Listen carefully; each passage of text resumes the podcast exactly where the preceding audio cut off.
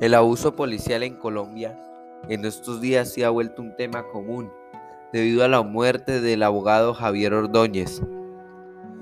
Eh, nosotros como colombianos tenemos que exigir a la justicia de este país que no quede impune la muerte de este abogado ni de ningún otro manifestante en marchas o ningún otro accidente por parte de las Fuerzas Armadas de Colombia que eh, violen el derecho más importante que es el derecho a la vida.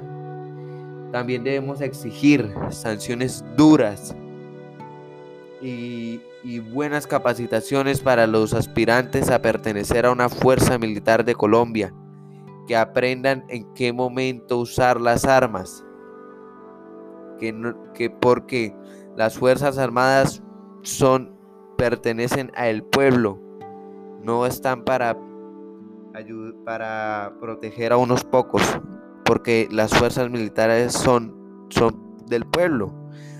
También eh, deberían crear una legislación eh, para saber cómo actuar de, digamos, un policía, qué hacer si hay un vándalo. Pues, que le digan dónde, dónde dispararle, pero no con un arma de fuego, sino con un arma eh, no letal.